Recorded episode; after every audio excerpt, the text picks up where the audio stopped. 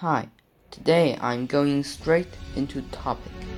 So yesterday I explained to you the events leading up to my departure, and today I will tell you about the 8 hours I spent on the plane to Dallas. Location A plane bound for Dallas, Texas, America. Nanchang International Airport, Nanchang, Jiangxi, China. Earth, the solar system, the Milky Way galaxy, our observable universe. Time, January of 2015, a few days after a spring festival, about 9 p.m.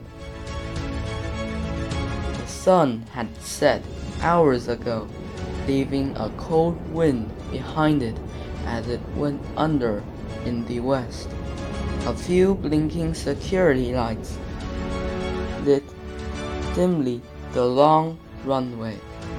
A pleasant female voice sounded in the plane, jolting me from my careful contemplation of the surrounding plains.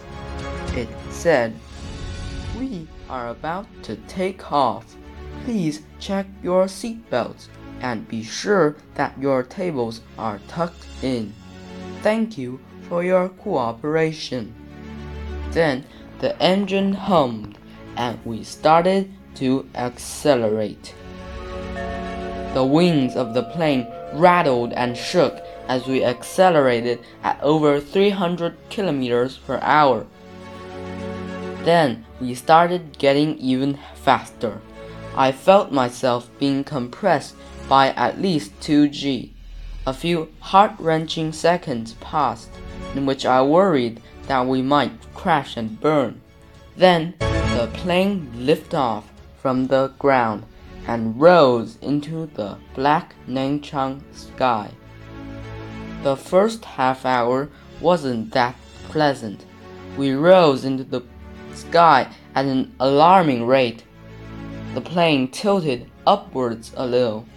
I was pushed back into my seat, so I had nothing to do but hold on to my dinner and look out at the amazing scene below us.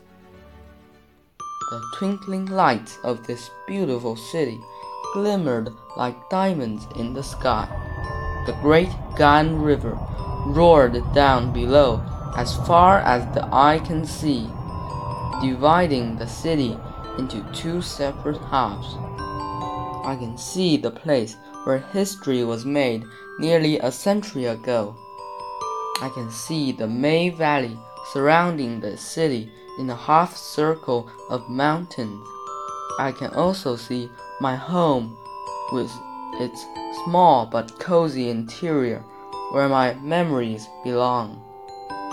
About half an hour later, we climbed to about 10,000 meters, and the plane finally righted itself. I couldn't see anything below through my window.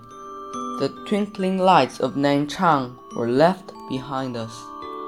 I could only see a few gray clouds hovering below us, a reminder that we were still on Earth, not in outer space. I felt hollow, as though I had left something precious behind, but I couldn't think what. As my consciousness ebbed away, my only thought was of home. Thank you for listening. It's a bit short, but I hope you enjoyed it.